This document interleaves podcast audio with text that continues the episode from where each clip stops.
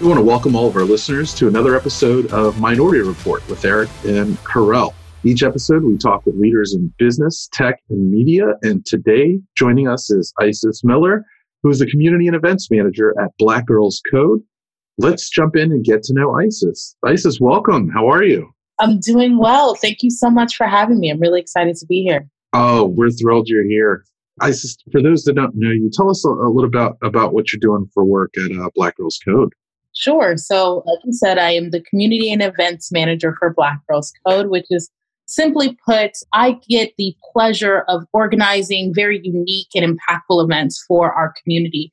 I specifically focus on, to be redundant, community events. So, what that means is our non technical events. We like to look at our girls as whole individuals, right? Like, yes, they love STEM. Yes, they love science and technology. And yes, we want to teach them about those things. But we also want to hold space for the fact that they live at many intersections in life. They're Black, they're girls, they're young, and they're living in this time and place. And so I also focus on hosting events that acknowledge that and reflects that back to them and give them things and events around like self esteem training and what that looks like, and cultural events, and working with our partners to create really just fun experiences for them that have nothing to do with STEM. So I like to say I have the most fun job at our organization um, because I get to I get to have fun with the girls all the time, and I don't have to to really teach them any tech skills. So that's actually great for me. That's that's wonderful to hear. I want to hear more about that because I want to tap into understanding that that passion you have but first, tell us a little bit about Isis growing up. Where did you grow up? Tell us about your family and culture and your background. Oh boy, I don't think you have that much time. Um, Try us. I'm going to confer with my therapist on a lot of that, but I'll give you the nitty gritty. I'm actually from South Florida. I was born and raised in South Florida, uh, specifically Pompano Beach, as well as Miami. So that's where I hail. Don't judge me. I know Florida's wild, but I now I now live in Oakland. I've been in the Bay Area now for about three years, so that this is home for me at the moment. And you know, I really I really love it here. I did go to school in Orlando at the University of Central Florida, where I studied marketing and communications. And then what was that? We wanted to know my backstory, my yeah. favorite color, my what, what was what was. yeah, tell us tell us a little bit about your family. Yeah, where, where's my your family from? Okay, sure. So I'm actually, it, that's an interesting one. I'm actually adopted. I was adopted as a baby. And my family is from South Florida as well. My adopted family is from South Florida as well as Mississippi. So, you know, country. We we country folks. and I really love that. My dad is a Southern Baptist pastor.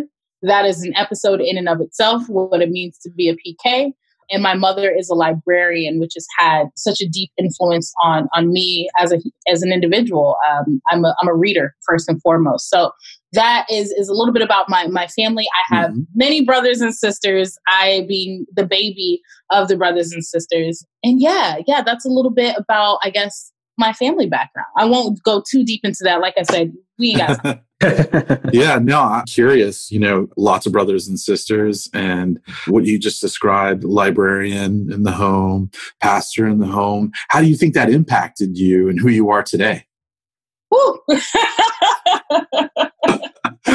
I didn't know you were going to come with these questions. Like, I wasn't lay, lay down on the couch for a little bit. Like, I just okay. So I think that it's impacted me in a lot of ways. I mean, it's as far as growing up in the church, like I'm a community builder. That's always what I've been. And I think that that was my first community was being mm. part of the black community and, and, and seeing how tight knit that was and understanding the impact of what that looks like to be a, a close knit black community. I mean, we have that saying, you know, it takes a village, right? And that was that was very much true in, in my upbringing. It took a village to raise you know, all these little bad kids. um, and so we had, you know, aunties, uncles, cousins, pastor's wife, the elders of the church, they were all part of my upbringing. And that was, like I said, my first look at how important it is to have your community around you and to to have your elders around you and to acknowledge and respect your ancestors. So that was hugely impactful for me in a lot of positive ways I mean, there are of course negative ways in that, you know, I'm, I'm also a queer person. And so growing up in the church was, was interesting, you know, coming into my identity of queerness that was challenging to say the least, because, you know, the black community has its own issues around homophobia, unfortunately. And like I said, we don't need to delve too deep into that. But so yeah, there was a lot of positive in that I was surrounded by folks who loved me and cared for me and wanted to see me thrive and and and were so invested in my future.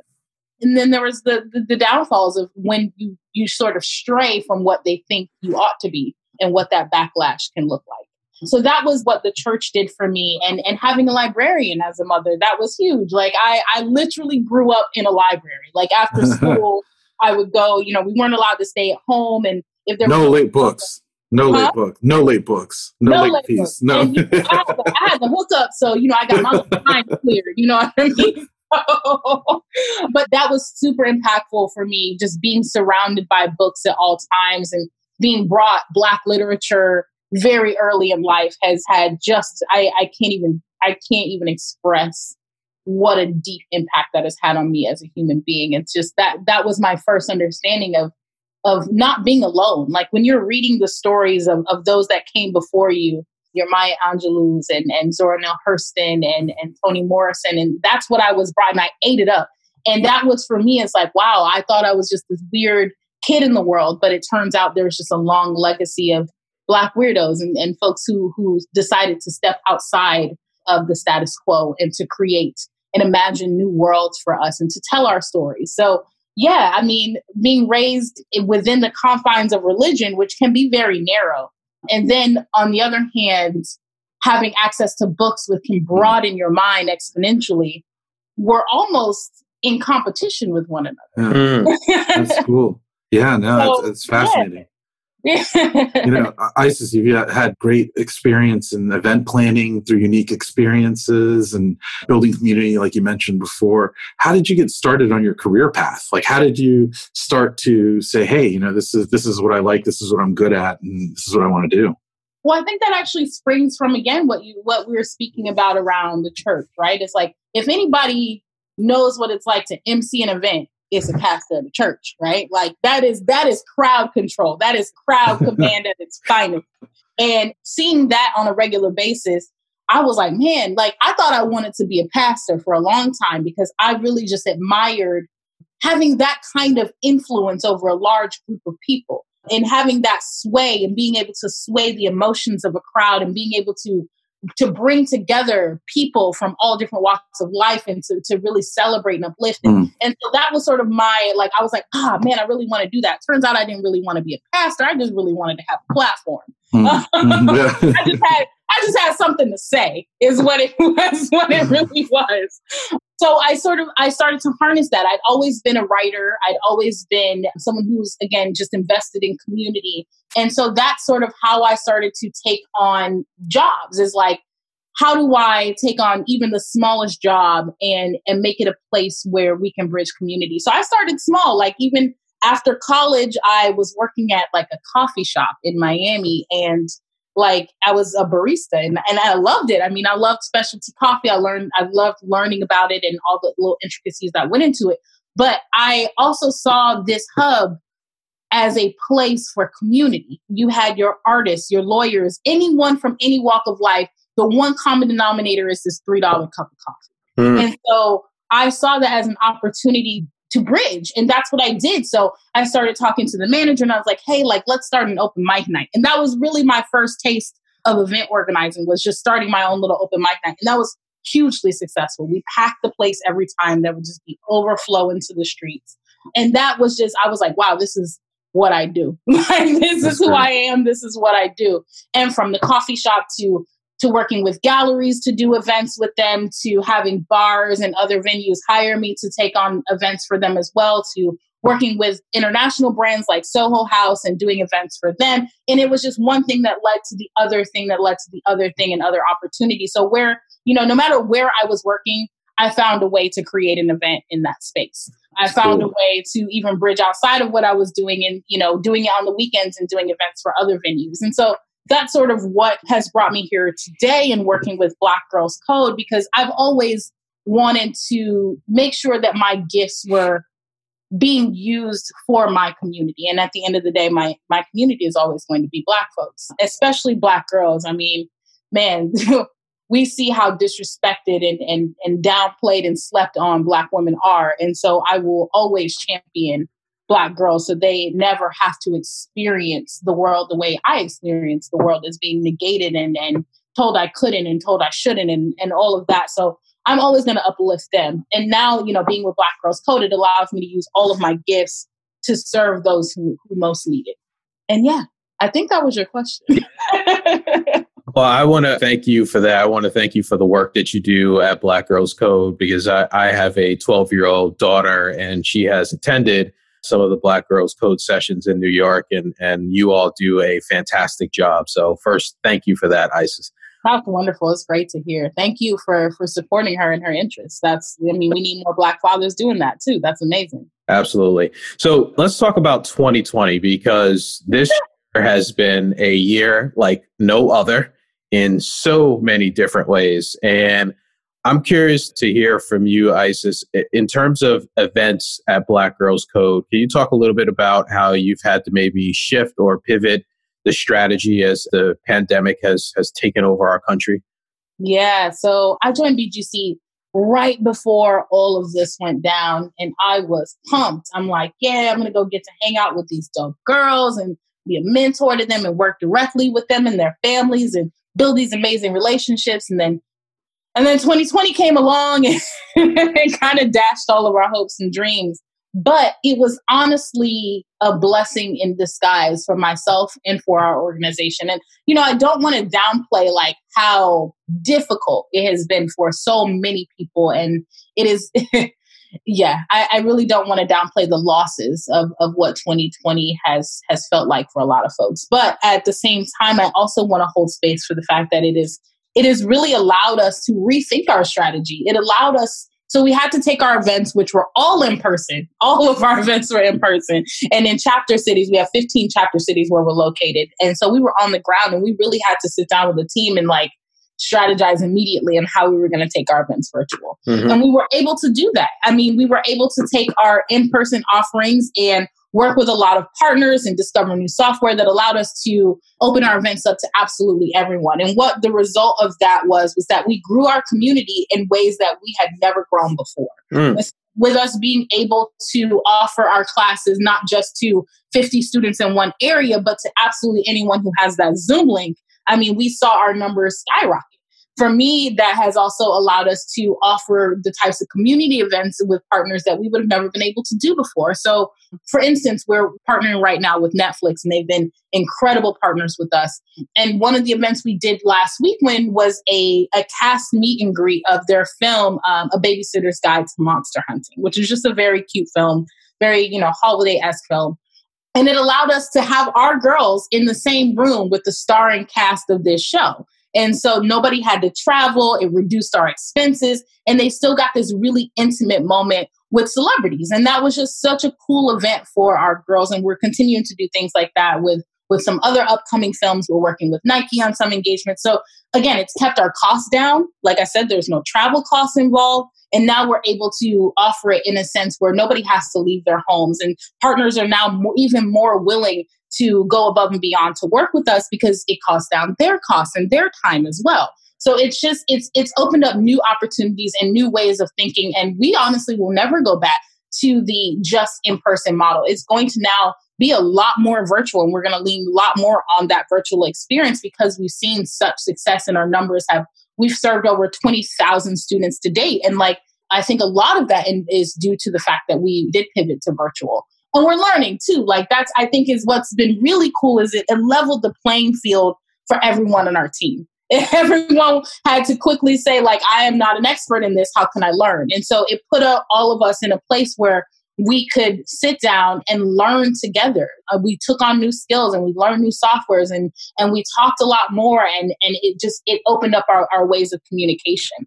So I think it, it has been a huge blessing for us in a lot of ways. And certainly there have been challenges, especially like building community, which is always the first thing at the forefront of my mind. It's like, how do we make sure these girls feel connected to one another? Yeah. And that's always the challenge. And I think that we've been doing a great job with that. So I'm introducing our BGC ambassador program to do just that. So we're connecting not only our students to each other, but the parents to each other as well. Like how do you support a kid who wants to learn Python when you don't know Python? You know what I mean? Like they need support networks just as much as the kids need support networks. So that's a long winded way of saying it's been a learning experience and a blessing. And I feel like I'm at the forefront of my game because I'm getting this expertise in, in virtual events. So, like, I can really go to any company and say I'm an expert in virtual events, and that feels empowering for me. Mm, that's, that's Great. Yeah, that's awesome. And I'm curious to know as we as we think about this new virtual world and kids are home all day learning from home, you know, you you read so many articles about the challenges that kids have at home because not everyone has the proper setup, right? Might be Wi-Fi issue, might be a computer issue. Do you all help and coach, I guess, the parents to make sure that they do have the proper setup because you said you've expanded to so many areas because it's virtual. I would imagine that the the tech setup has might have been a little bit of a challenge at, at times. Absolutely. So i mean we do our very best to make sure that the programs that we use the software that we use is accessible and free.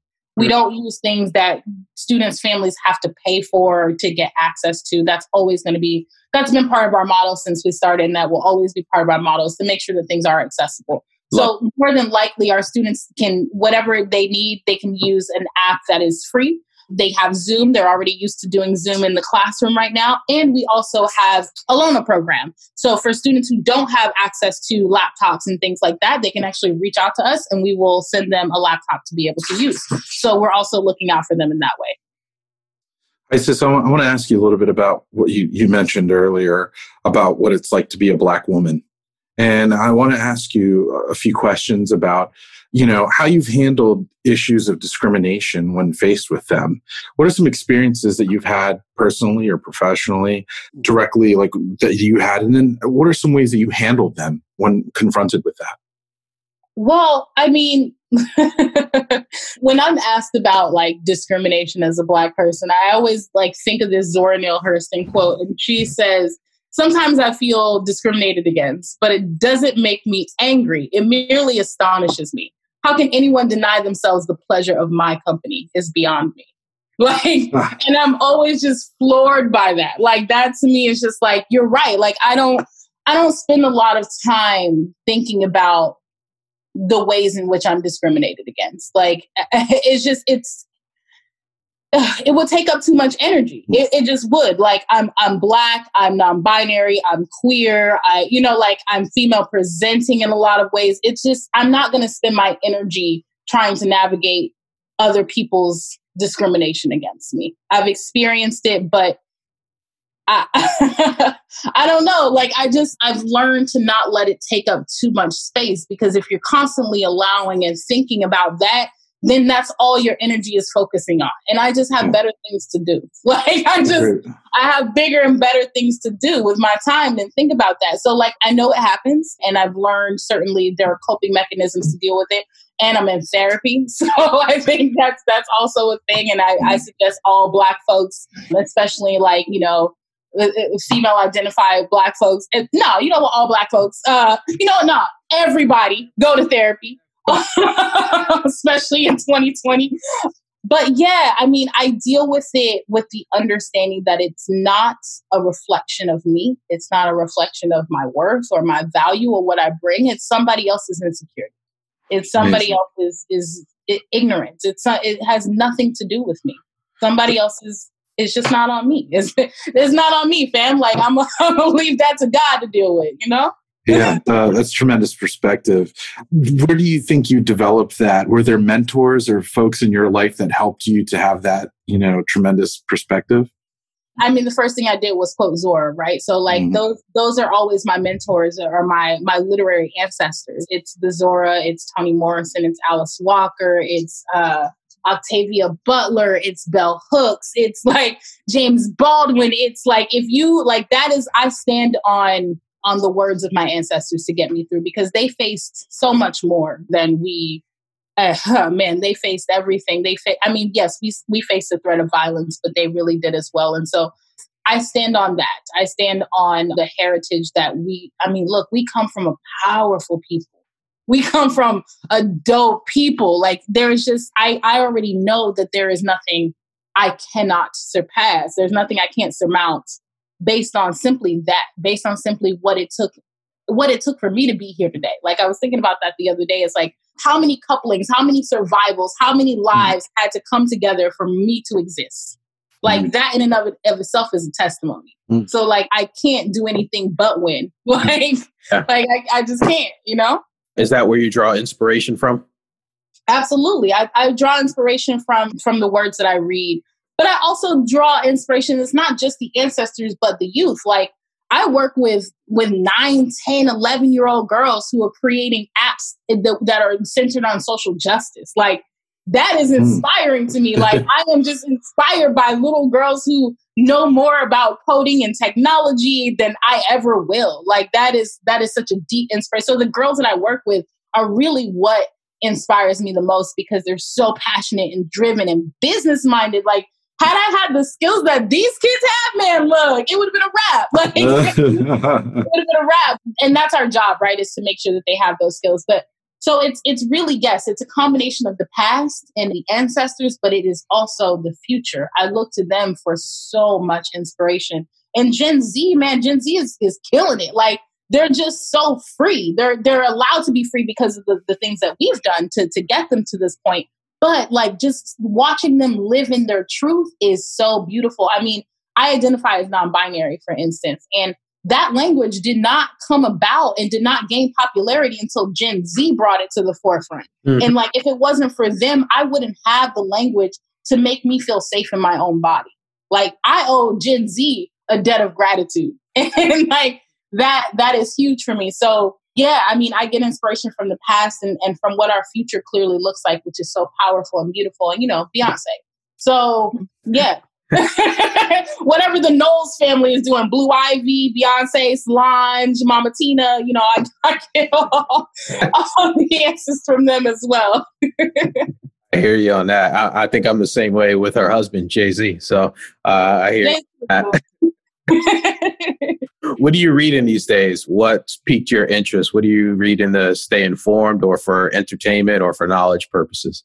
I'm always reading something Afrofuturism related. I'm always reading Octavia Butler. I will always reference the words of Octavia Butler because she really was prophetic. Like if you read Parable of the Sower and Parable of the Talents, like it is uncanny how much she predicted like what's going on right now. So I'm I think that, you know, I really believe in the values of Sankofa in that, you know, in order to go to know where you're going, you have to know where you've been.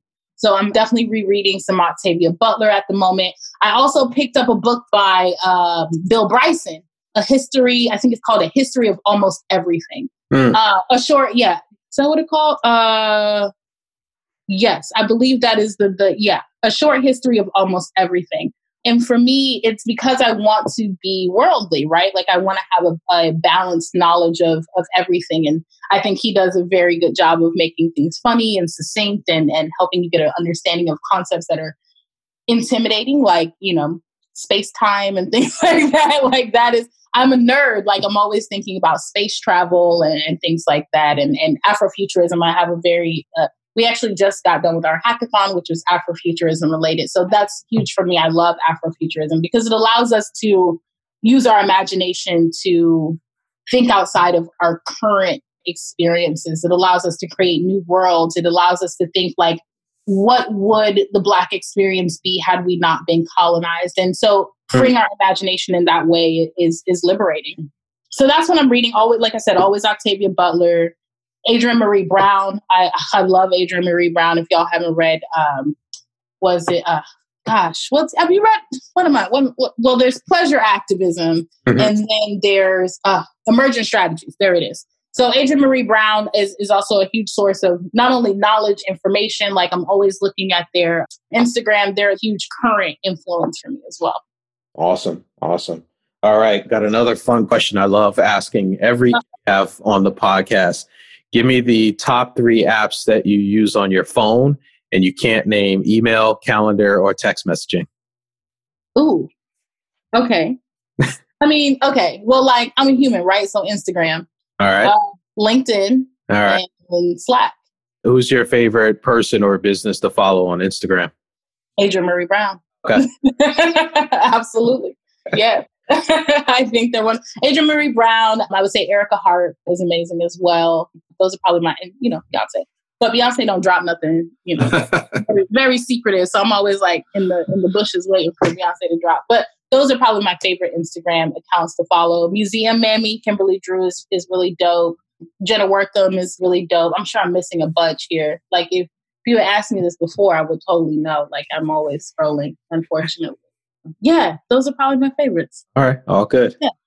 Well, ISIS, space travel, Afrofuturism, so much. How can our listeners stay in touch with you, follow you, and listen to, to more of what you have to share? Oh, okay. Yeah. So I'm on Instagram. Um, my IG is Goddex Isis. So it's G O D D E X underscore ISIS. I also have a platform called Black Enby. It's B L K E N B Y. And that's actually a new platform that I just started very recently for Black non binary folks. So that is a, a, cause that's near and dear to my heart as, you know, 2020 and, and even, you know, the years previous have seen a lot of death in the Black trans community.